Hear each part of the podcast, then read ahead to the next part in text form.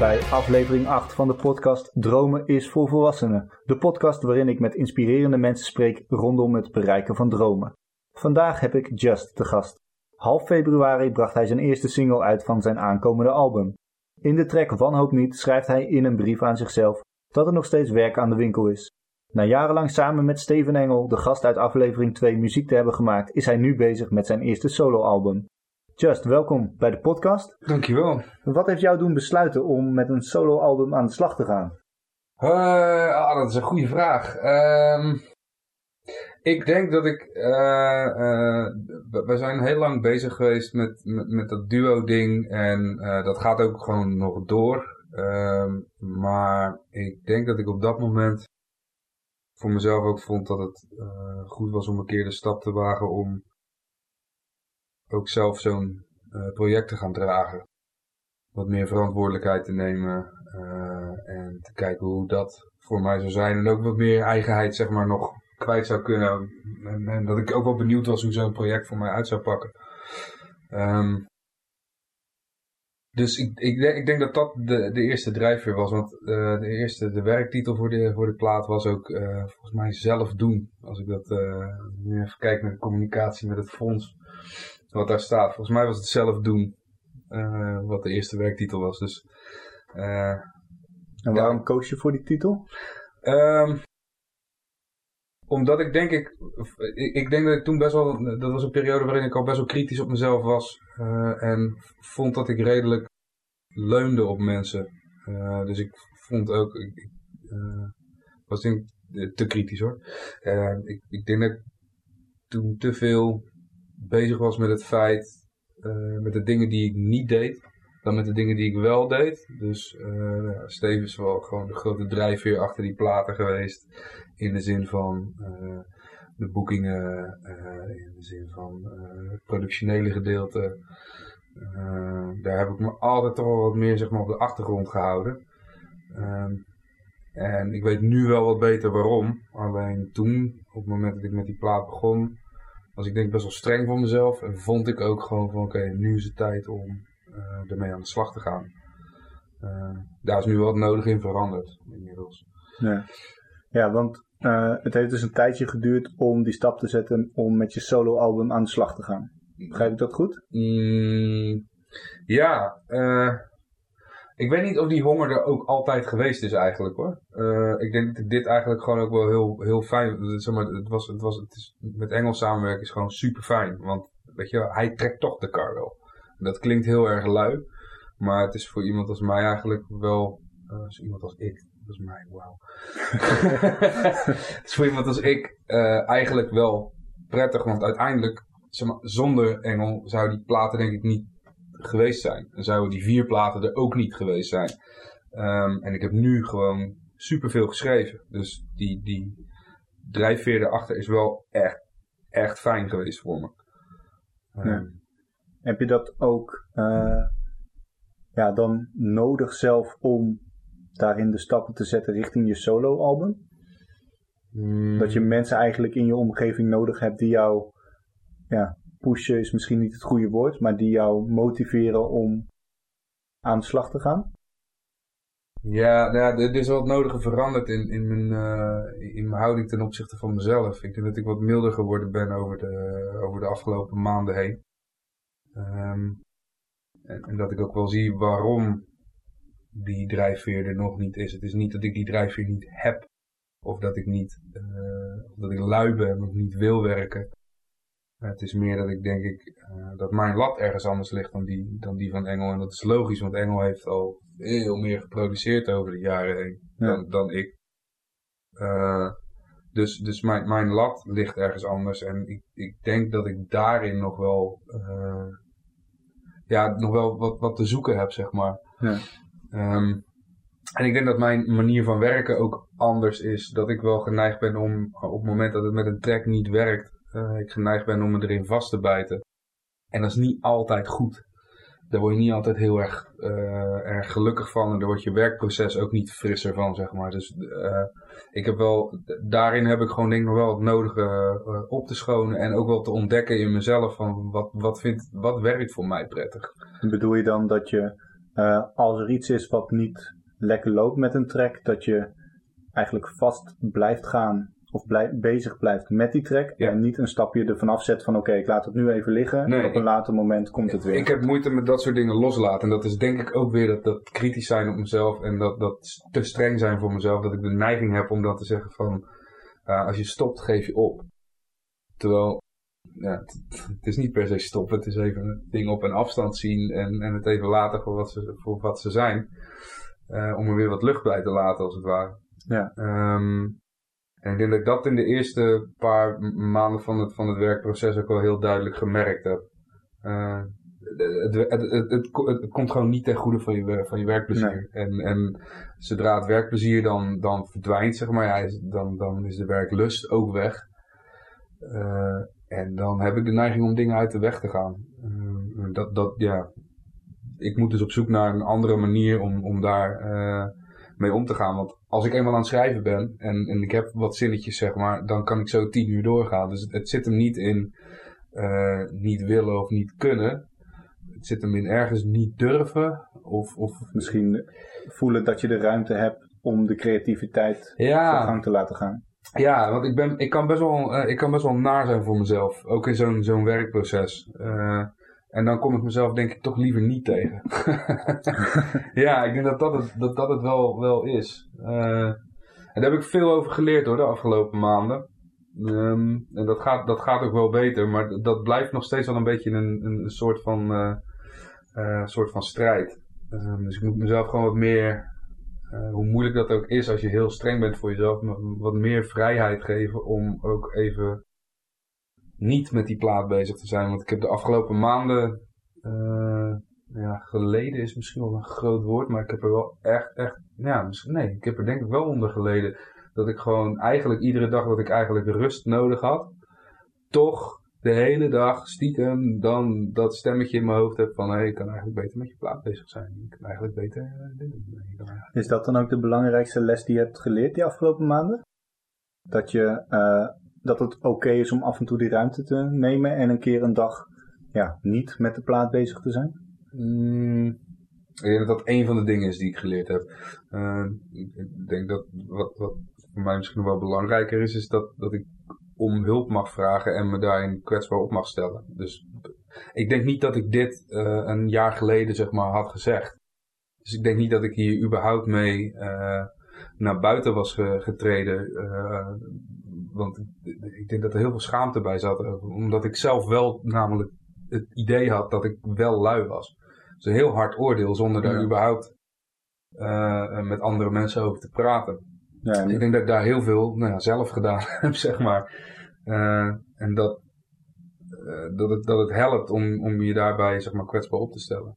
En dat het niet alleen helpt om jezelf kwetsbaar op te stellen naar anderen, maar ook naar jezelf. Mhm. En ook daarin ja, jouw eigen gevoel, als je niet deelt met anderen, dan blijft het jouw gevoel en blijf je in een cirkeltje lopen. Ja, klopt. Ik denk dat als ik die mailtijd naar mezelf niet ergens zou hebben, dan had ik me denk ik ook niet kwetsbaar opgesteld naar anderen. En ik bedoel, ik heb hier met, met, uh, met Engel heb ik hier uh, over gesproken, met een andere vriend van me, Marco Martens. Um, heb ik ook uh, al wel een aantal fijne gesprekken gehad daarover. En dat helpt me wel om dingen weer in perspectief te zien. En om te zien uh, wat ik in de afgelopen tijd wel heb gedaan. En uh, wat er wel aan werk heeft gezeten. op het moment dat ik een dag lang fysiek niet schrijf, wil niet zeggen dat ik niet schrijf. Of dat ik er niet mee bezig ben. Maar de productiviteit ervan, of de, de, de, de, efficiëntie, zeg maar, kan wel, kan wel omhoog. Ja. ja, zijn het dan, uh, als je het zo kan zeggen, de reflectiemomenten die je daarin verder helpen. En die reflectie is natuurlijk, je kan zelfreflectie hebben naar jezelf toe van oké, wat heb ik nu gedaan en wat zou ik anders kunnen doen. Maar juist dankzij het kwetsbaar opstellen in gesprekken met anderen, ja. dat dat je enorm ver brengt. Ja, uh, ik, ik denk dat als ik eenmaal me veilig genoeg voel om de schaamte voorbij te gaan, uh, dat ik dan eigenlijk uh, altijd wel goede dingen tegenkom. Het, het grappige is, ik, ik zit nu ik heb een tijd lang in de kliniek gezeten uh, voor uh, een soort persoonlijkheidsstoornisbehandeling. En ik doe nu nog twee dagen in de week therapie. het grappige is, je komt daar mensen tegen die eh, zichzelf tegenkomen op een manier die echt niet prettig is. Maar het grappige is dat bij mij eigenlijk iedere keer ik de bevestiging krijg van nee, het is wel oké hoe je het doet. En dat, dat eigenlijk de dingen alleen misgaan op het moment dat ik me niet kwetsbaar opstel. Dus ja. iedere keer, eigenlijk wordt zeg maar, het beeld dat ik heb van mezelf wordt iedere keer op een positieve manier bijgesteld door me kwetsbaar op te stellen. Dat is wel, uh, dat is ergens heel fijn. Ergens zou ik het ook liever niet doen, want ik moet me niet kwetsbaar opstellen. Kan ik beter. ja, en dat je dat beter kan. Uh, voor de luisteraars, je komt van origine uit Zeeland. Ja. Heeft het daarmee te maken? Vind ik een leuke. Uh, uh, ik heb het altijd wel gelinkt aan Zeeland, maar ik denk dat het meer te maken heeft met, uh, met mijn opvoeding. Uh, dus ja, deels wel en, en deels ook niet. Ja. Ik, ik, denk dat mijn gezin daar wel een grote rol in gespeeld heeft. de overtuigingen die ik heb meegekregen. Toch het stukje omgeving wat je al van jongs af aan eigenlijk meekrijgt. En ja. nu zit je in een deels andere omgeving met, nou ja, daarin en in de therapie, maar ook de mensen die je net noemde, Steven en Marco, uh, gelijkgestemden. Die daarin uh, ja, jouw omgeving hebben veranderd en dus het makkelijker maken om die kwetsbaarheid te tonen. Hmm, ja, het voelt voor mij niet, niet zo alsof ze het me makkelijker hebben gemaakt. Hoewel ik denk dat ze dat wel, uh, dat ze zeker de intentie hebben en, en altijd wel met gevoel hebben willen geven dat, dat, dat, dat ik er mag zijn zoals ik ben, zeg maar. Uh, maar dat ik dat zelf altijd, uh, dat ik dat zelf niet eens gevoeld heb.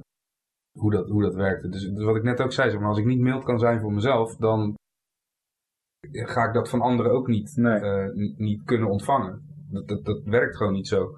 Want nee. ik geloof ze dan niet. Dus er zijn altijd wel stemmetjes die dan wel vertellen van... Ja, uh, maar gasten, als ze dit en dit tegen je zeggen... Daar hebben ze, daar hebben ze vast wel een reden voor. Want uh, weet je... De, de, er zit nog iets achter. Er zit altijd een manipulatief stemmetje dan. Uh, terwijl op het moment dat ik mail ben, dan kan ik dat laten zien. Kan ik dat, kan ik dat beter ontvangen van ze, denk ik. Maar ik, ik, ik denk um, dat, dat het hem vooral zit in... Dat ik in die therapieën duidelijk gewoon geleerd heb van uh, zolang jij zeg maar niet eerlijk durft te laten zien wat je echte behoeftes zijn, gaat niemand daar uh, ook gehoor aan geven.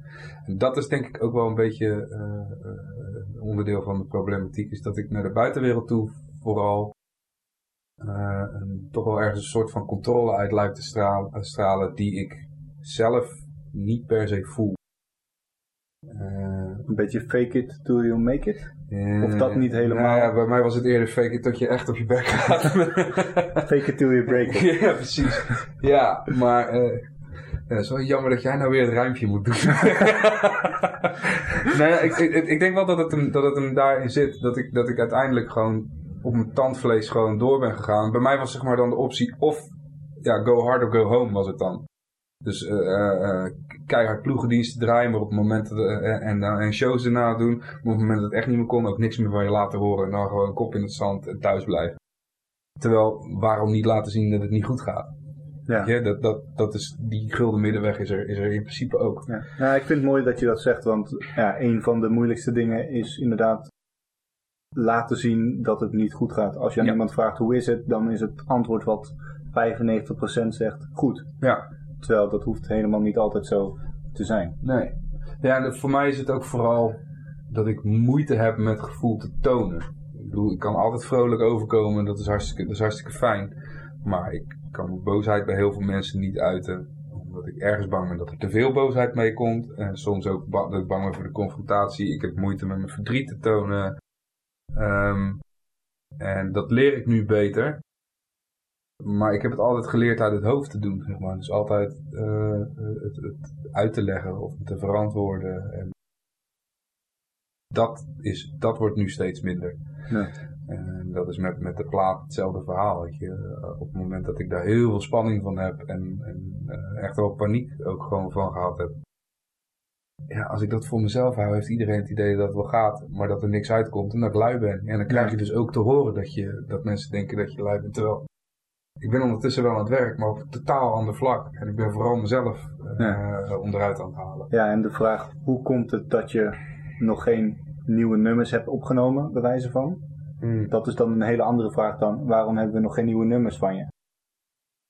Ook al Eh. is effectief op mij eh, als ja, persoon die in dat proces deel zou nemen, effectief, als je kijkt naar de actie, er is geen nieuw nummer. Punt. Maar Ja. als ik tegen jou zeg, hoe komt het dat? Of ik zeg van, waarom is er? Ja, Dat is dan die benadering die ja, het gesprek opent of sluit. ja precies. Daar zit, daar zit veel meer achter. En het, waardoor, het ook, waardoor ik ook niet per se hoef te zeggen dat het allemaal eh, aan het mislukken is, zeg maar. Ja. Ik bedoel, ik heb in de tussentijd wel gewoon liedjes liggen. Alleen dat is gewoon, het, het proces is gewoon niet zo fijn geweest. En eh, ik denk dat als ik het heel erg leuk had gevonden, dat er veel meer materiaal had gelegen. En dat ik nu ook op zoek moet naar een manier om het gewoon ook leuker te maken. Ja. Ehm, en daar moet ik gewoon heel goed kijken naar de voorwaarden. En dat is iets wat ik nu gewoon ook heel goed aan het leren ben. Is ehm, eerst voelen wat ik nodig heb. Dat durven aan, aangaan. Dus daar, daar, daarmee, ja, je moet naar binnen, zeg maar, als het ware. En, en, en voelen wat je, wat je behoeften zijn. En als die behoeftes eh, niet aansluiten bij de rest van de wereld, ja, moet je toch gaan zorgen dat je openlijk die voorwaarden daar wel voor gaat scheppen. Ja. En dat, dat betekent dus gewoon laten zien hoe je eruit ziet. Of laten zien wat je voelt. Eh, en dan krijg je ook sneller van buitenaf de dingen. Maar je- ik durf steeds meer zeg maar te zeggen van nee, dit, dit vind ik te eng of dit is te hoog gegrepen. Eh, maar het lukt me wel als ik dit en dit en dit eh, erbij heb. Ja. Ehm, en dat zijn dingen, dat is dus het kwetsbaar opstellen, zeg maar. Waardoor je dus uiteindelijk gaat leren dat je voorwaarden kunt scheppen om tot iets te komen waar je uiteindelijk naartoe wil. Ja, je, toevallig in. eh, ik had, nou ja. De aankomende eh, uitzending heb ik daar ook even kort over met Thomas de Vries. Het stukje eh, het bulletproof maken van je droom. Dus Ja. hoe kan je ervoor zorgen dat als jij dus in jouw geval dat soloalbum wil hebben, wat heb je daarvoor nodig? Dat ongeacht wat er gebeurt, Ja. dat je daarin verder. Ja. En dat is ook, ik had daar eh, van de week met, met Marco, eh, ook een medemuzikant, ik had hem net al genoemd, ehm, een gesprek over. En hij zei ook van ja, en, en als jij nou weet dat jij over een jaar dit wil, eh, wat kan jij nu doen? Wat ervoor zorgt dat je daar al iets van een vingeroefening mee doet. Of dat je, eh, eh, dat je al een stap daarmee in de richting zet. Ja, En vooral in mijn geval laagdrempelig en eh, plezierig. Dus dat, dat, dat ik er energie van krijg en dat het niet weer energie vreet. ja. Dat, dat is voor mij een hele belangrijke. ja, gewoon met kleine stapjes vooruit om uiteindelijk daar te komen waar je moet zijn. Ja, maar ook dat ik met die eerste stap ook zin krijg om de tweede stap te zetten. Ja. En het gevoel heb dat het kan. Dus ik, voor mij is het sowieso een kwestie van vertrouwen opbouwen. En nou ja, even helemaal terug naar het begin, om het zo te zeggen. Jij bent ooit begonnen met rappen. Ja. Ja. Hoe is dat zo gegaan? Ehm, ik weet niet precies waar het begonnen is, maar volgens mij is het begonnen met. Een, een, een, een vriend van me die had volgens mij een tapeje van Death Row Greatest Hits of zo. En daar kwam die mee aan. En toen kwam Wu-Tang. en eh, ik, ja, ik weet niet. Ik vond het allemaal wel tof. Maar ik was- in mid jaren negentig, toch? ja, maar ik was daarvoor al wel bezig met eh, sowieso eh, rapteksten en zo uit mijn hoofd kennen. En dat was dan echt gewoon een beetje cheesy shit. Ik weet alleen niet meer precies wat het allemaal was. MC Hammer dingetjes en zo, weet je. Eh, Daar, daarvoor nog wel dingen. Dus ik, ik, voor die tijd wist ik eigenlijk nog niet zo van dat dat überhaupt een ding was. Ehm, en daar is het een beetje eh, gaan komen. Toen op den duur stond ik op de middelbare school er ook wel om bekend dat ik eigenlijk allerlei eh, teksten volledig uit mijn hoofd kende. En, eh, middelbare school nog niet echt aan het schrijven geweest. Wel een, eens een keertje wat geprobeerd, maar ik vond dat toen nog wel moeilijk. Ik in 2001, 2002 met mijn studie verveelde ik me te pletten. toen ben ik begonnen met schrijven en zo is het een beetje gaan rollen. Toen ben ik met de eerste crew in aanraking eh, gekomen en daar nou, heb ik toen wel wat dingetjes mee gemaakt. Ik denk dat als ik dat nu terug zou horen, dat ik me echt kapot zou schamen. Of keihard zou lachen. Ja, nee, ik denk het eerste.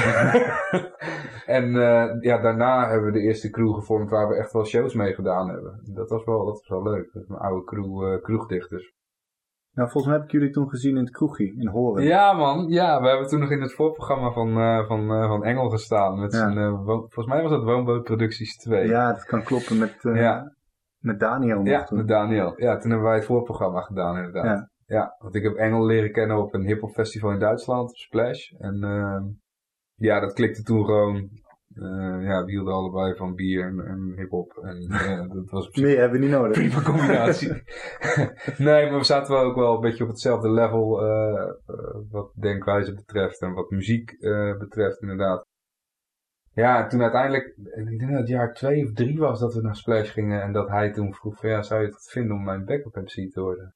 En toen uiteindelijk zijn we ook liedjes gaan maken en zo. Ja. Dus Ja, dus maar dat is echt het eerste wat ik ook echt uitgebracht heb. eh, is, is met Engel geweest, want daarvoor heb ik met die hele crew, zeg maar. nooit echt wat uitgebracht. Nee, nee, nee, nee, nee. Nee, en desondanks ben je wel al die tijd doorgegaan met eh, nou, schrijven, Ja. met muziek maken. Ja. Wat heeft ervoor gezorgd dat jij bent doorgegaan? Want ik kan me heel goed voorstellen als je met de kroegdichters dan eh, af en toe wel een show doet, maar verder nooit echt iets uitbrengt. Dat eh, ja, je hebt dan niet echt een tastbaar product. Nee. Nee, ik had het met, met Engel een tijd geleden ook over eh, de momenten, zeg maar, die, die het mooist voor je zijn binnen, binnen het muziek maken, zeg maar. Die je echt het allervetst vindt. En ik weet dat Engel, een van zijn, zijn eh, vetste momenten is het moment die, dat hij, weet ik, van, van, van eh, onze DJ afkomt met een verse mix aan, eh, aan tracks, zeg maar.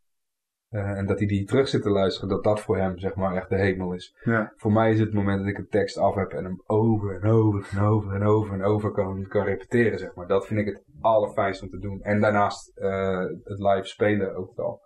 Maar ja, ik weet niet. Ik heb denk ik toch altijd een soort van urgentie ergens toch nog.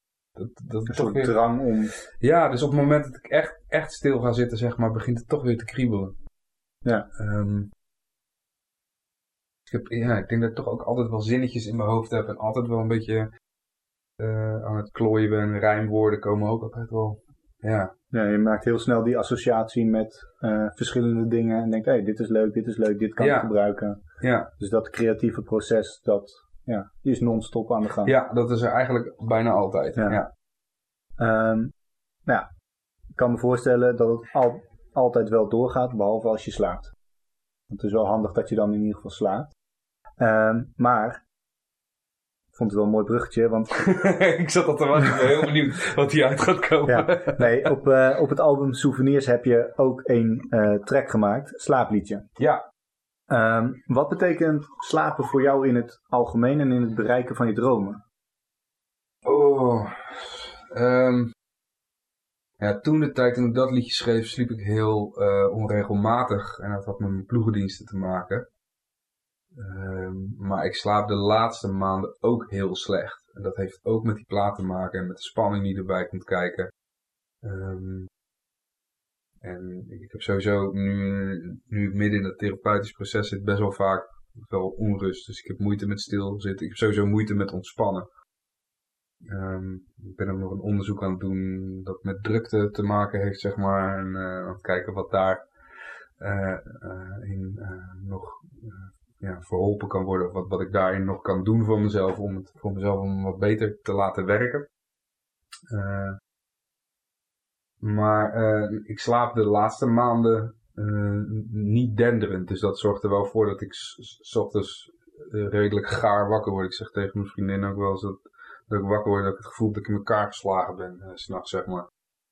Ehm, ja, dat zorgt er niet voor dat je de dag tegemoet gaat met een gevoel van ik kan hem aan. Nee, precies. En als je dan dingen wil bereiken, merk je dan ook dat slapen, maar überhaupt het goed zorgen voor jezelf daarin belangrijk is, zodat Ja. je uiteindelijk die stappen kan maken? Ja. Ja, dus de, wat ik nu vooral gedaan heb de laatste tijd is zorgen dat veel van die spanningsprikkels als het ware eh, weg zijn. Dat ik ben gaan kijken naar van wat doe ik om te ontspannen en ontspan ik daar echt bij. Eh, van veel dingen waarvan ik dacht dat ik er ontspanning van kreeg, was ik eigenlijk totaal gespannen. Eh, ik heb een hele fijne les geleerd in de therapie. Ik weet niet of jij wel eens gehoord hebt van de window of tolerance. Nou, misschien als je het uitlegt wel. Nou, window of tolerance, je hebt zeg maar een middengebied. Dat is het gebied, als je daarin zit, ben je relatief ontspannen. Kan je leren, kan je jezelf ontwikkelen, durf je angsten eh, aan te gaan, eh et cetera. Kom je daaronder te zitten, dan kom je in de zogenaamde hypo. En dan ben je eigenlijk totaal onderprikkeld. Dus dan lig je eigenlijk totaal apathisch op de bank. Je een zak aardappelen die op de bank ligt. Ja, precies, die nog ademt. Uh, daarboven uh, zit je in de hyper. Uh, en dat is eigenlijk het gebied dat ik het beste ken. Daar heb ik altijd bijna standaard in gezeten. Um, dus altijd redelijk overprikkeld, angstig, heel druk. een soort overlevingsstand. Ja, waarin je dus niet heel duidelijk zeg maar, je ontwikkeling voort kan zetten. Is dat een beetje de fight-flight? Ja, daar kom je terecht dan inderdaad. Dat is een beetje uh, de situatie waar je in komt. En ik merkte het pas toen ik de kliniek inging. Toen ik die eerste week daar zat. Ik kreeg een agenda, of tenminste een, een plan voor de week. Wat we gingen doen. Wat de therapieën, groepsbijeenkomsten. Uh, maar we hadden ook vrije tijd. En daar, het was overzichtelijk. En ik merkte ineens, de groep was fijn, dus het waren ook mensen waardoor ik me niet bedreigd voelde, waarbij ik me niet groot hoefde te houden, want die hadden allemaal hetzelfde. Um, en ik merkte voor het eerst in mijn leven, hey, hier durf ik dingen aan. Hier durf ik dingen die ik uh, eng vind, uh, durf ik te benoemen. Uh, nou ja, goed, om, om, durf ik nog wel meer dingen om te doen. en toen merkte ik ineens, holy shit, daar, daar zijn gewoon... Ik zit in een andere ontspanningsfase, zeg maar. Um, waardoor ik veel beter ben gaan kijken naar van wat ik deed ter ontspanning. Uh, onder andere hardlopen, daar ben ik eigenlijk uh, mee gestopt. In ieder geval mee gestopt te doen de manier waarop ik het deed. Namelijk volle kaas gaan tot ik uitgeput was. En uh, mijn doel iedere keer kilometers voorbij realistisch zetten en hem toch halen. waardoor ik twee dagen daarna gewoon eigenlijk totaal mijn lijf had uitgeput, zeg maar. Ja. Um, en nu ben ik bijvoorbeeld, ik loop niet heel veel hard meer, maar als ik het doe, dan loop ik op mijn hartslag en dan loop ik op, uh, op vetverbranding. Dus dat is veel lager, ik moet veel langzamer lopen. Dat is eigenlijk wel een mooie metafoor voor hoe ik mijn leven nu een beetje aan het inrichten ben. Versnellingje lager. Alles moet langzamer, alles moet minder. Um, en het is heel lastig om daarbij niet naar je omgeving te kijken die sneller gaan, die meer doen, uh, meer tastbare uh, resultaten hebben. Dat is heel frustrerend. Uh, maar het is wel goed om te luisteren naar mijn eigen ritme en mijn eigen tempo. Ja. Uh, en dat ben ik nog steeds aan het ontdekken hoor. Dus ik, ik, weet, weet, nog steeds. Kijk, dat is iets wat ik volgens mij vroeger had moeten leren, spelende wijs. En dat is niet echt gebeurd, omdat ik denk van jongs af aan een beetje in de overlevingsmodus gezeten heb. En altijd gedacht heb dat het normaal, normaal was. Ja, als je niet anders kent dan. Nee, uh, gelukkig heb ik nu uh, qua uh, uitkering daar wel de ruimte voor om dat te ontdekken. Dus ik heb nu wel gewoon, ik zit nu in de ziektewet. Dus ik ben nu wel echt aan het onderzoeken naar van, ja, wat helpt mij om te ontspannen? En waar word ik echt vrolijk van? Waar krijg ik energie van? En dat zijn wel dingen die mij, uh, die mij helpen, zeg maar, om uiteindelijk mijn slaap hopelijk ook weer een beetje op een ja. stabiele plek te krijgen, zeg maar. Ja. En je, je had het over die window, dus zit er dan links en rechts ook nog wat van? Of is het, nee, nee, dat, uh, is, het is meer, dat is een beetje het idee inderdaad. Ja, ja en uh, nou goed, in eerdere tracks uh, op de albums met Engel ben je over het algemeen heel persoonlijk in je ja. verhaal. Ja. nou, Wanhoop niet, waar ik het net over had, is geen uitzondering hierop. je schuwt echt persoonlijke onderwerpen niet. Verschilt de persoon just dan van de artiest of niet? Hopelijk niet niet te veel. Ja, het is een gestileerde versie ervan, uh, natuurlijk. Want ik, ik ga niet uh, met een paniekaanval op het podium staan, zeg maar, en dat laten zien. Dat, dat, dat is voor intimie, zeg maar. Ja. en, en dan nog, dat vind ik nog lastig. Nee, het is eigenlijk hetzelfde, want textueel gezien kan ik het wel overbrengen. Ja. Dat is het probleem niet. Uh, en ik hoop daarvan ook wel iets meer gevoel, zeg maar, in, in tracks te kunnen uh, leggen. Nee, ik denk dat, dat ik schrijf over wat ik ken. Ja. Uh, en zo, zolang ik... Uh, ik denk dat ik ook geschreven heb... Ik heb dat ik altijd geschreven heb over wat ik ken. En, en in de tijd dat ik nog redelijk streng was voor mezelf... Um, ook strenge dingen over mezelf kon schrijven. Of misschien strenge dingen over de buitenwereld. Dat is ook niet helemaal eerlijk. Um, ik denk, ik denk dat, dat het goed is om te zeggen dat, dat ik zo eerlijk mogelijk schrijf. Ja. ja. Dus ik denk dat die persoon niet één op één samenvalt, omdat het altijd nog wel een gestileerde versie is. Um, maar ik, ja, ik, ik, wil, ik wil wel gewoon dat hij veel dat, ja. dat hij er dichtbij je, komt. Je tracks, de dingen die je schrijft, die zijn eerlijk op ja. het moment dat jij ze schrijft. Ja, precies. Ja, ja, dus voor iedereen die Just beter wil leren kennen, zoek op Spotify en luister alle nummers. Ehm, als we kijken, hè, want je hebt best wat nummers inmiddels eh, uitgebracht die online staan. Op welke samenwerking ben je daarin het meest trots? Of welke was een droom?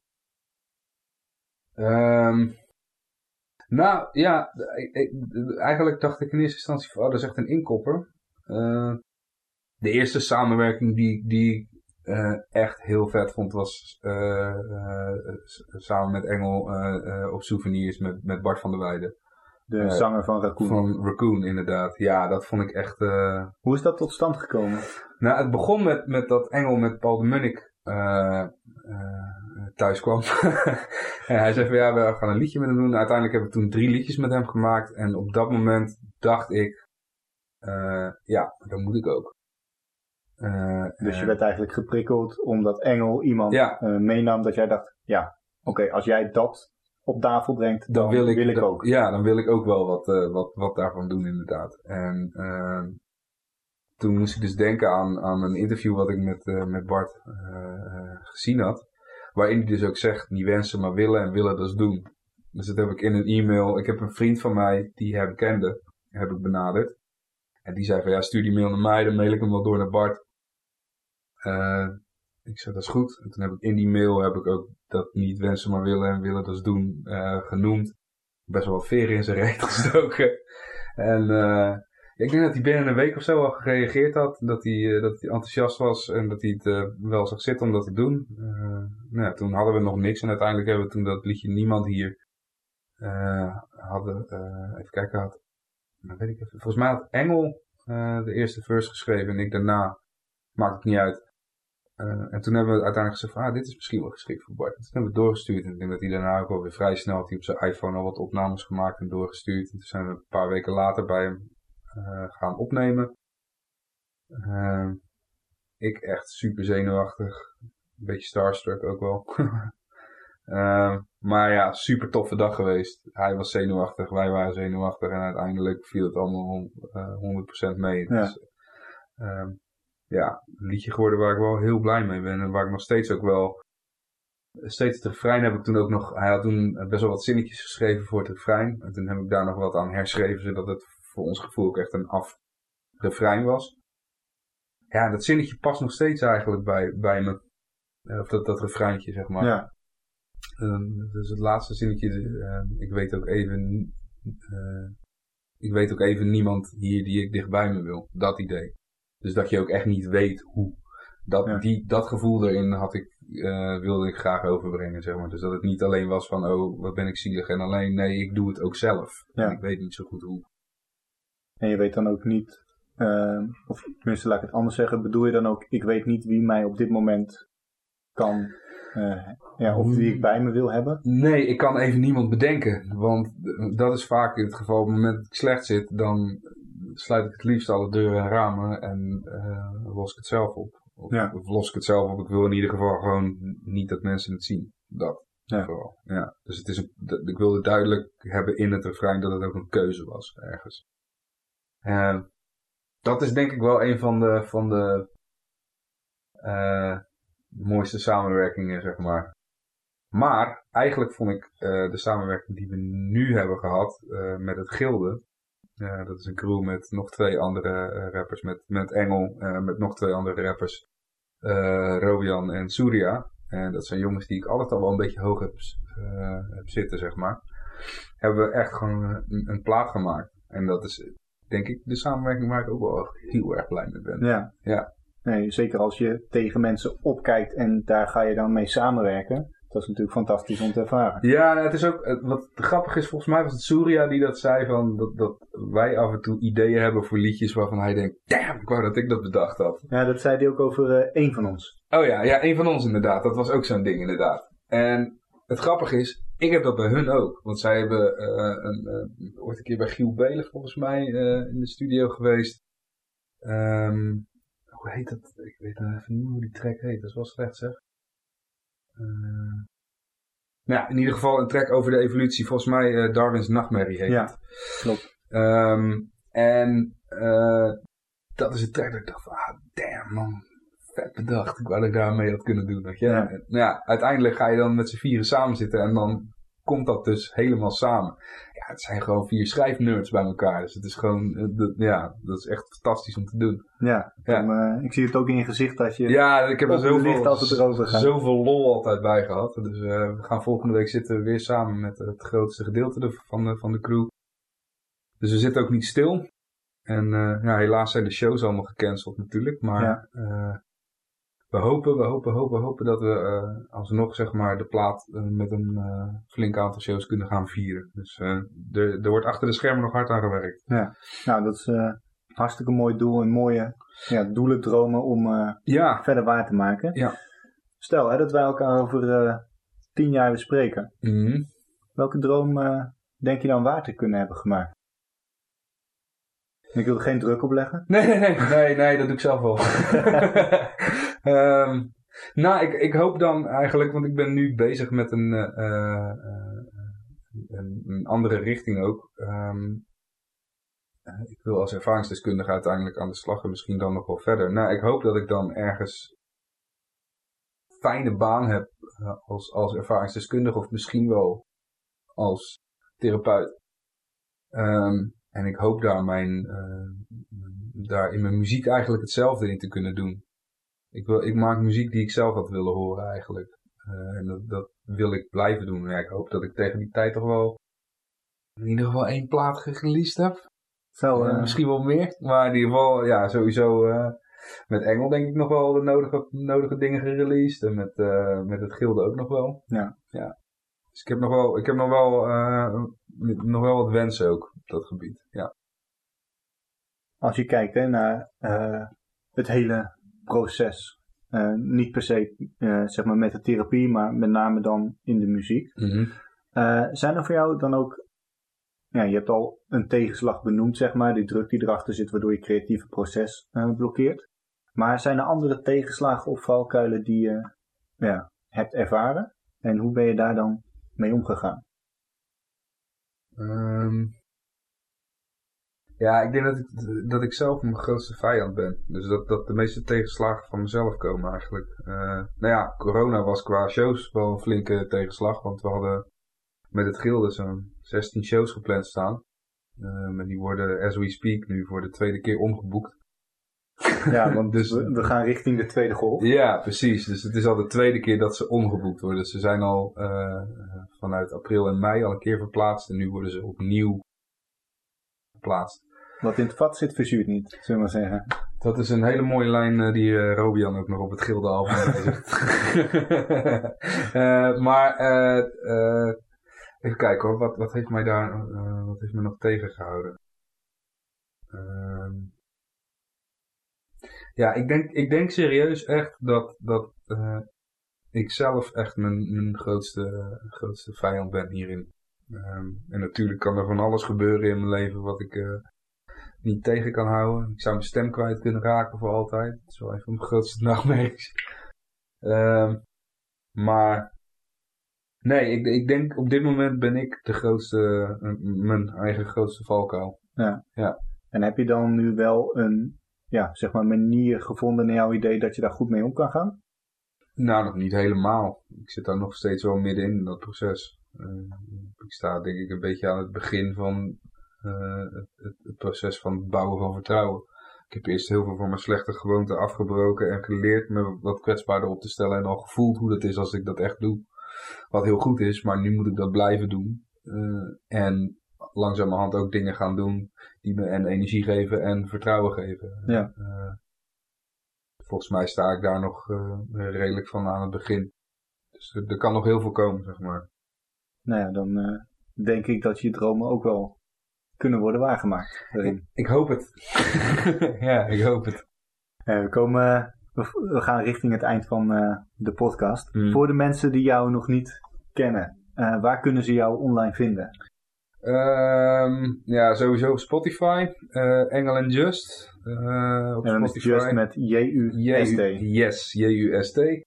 En het Gilde, apostrof T, G-I-L-D-E. met de plaat Ambachtsliederen. Daar sta ik op. Engel and Just, we hebben vier platen uitgebracht. Op Engels een, zijn Spotify is nog veel te vinden. En mijn eigen solo Spotify. daar moet je wel ook mijn single bij intikken. En dat is Wanhoop Niet. Ehm, dat is op dit moment de enige single die er staat. Maar er komt on, onherroepelijk meer aan. even kijken. Ja, je kan de plaat ook nog bestellen op www.engeland.nl. En Engeland is dan met dubbel L. Precies. Nou, Just, hartstikke bedankt uh, voor jouw tijd. Graag gedaan, man. De laatste vraag. Stel, jij gaat uh, terug naar uh, Just van de basisschool. Mm Welk advies zou je hem willen geven om zijn dromen waar te maken? Ik denk dat ik hem eerst eens even vast zou willen pakken om te laten zien dat hij ook gewoon rustig aan kan doen. En zijn spanning eerst maar eens even wegnemen. En vanaf daar uh, kijken naar wat hij echt leuk vindt om te doen. Ja, dus even stilstaan in het moment en van daaruit je route bepalen. Ja, het is grappig dat je dat vraagt. Want ik had, laatst kreeg ik toevallig weer wat foto's van de middelbare school uh, doorgestuurd van een oude, oude klasgenoot van me. Ik merkte ook mijn hele lijf uh, het gevoel kreeg van, gast, doe nou eens een beetje rustig man, sloof je niet zo uit. En dat is een beetje de negatieve boodschap, maar uh, ik denk dat ik hem het gevoel zou willen geven dat het gewoon oké is, dat hij gewoon chill kan ja. ja. Mooi afsluiten, dankjewel. Graag gedaan.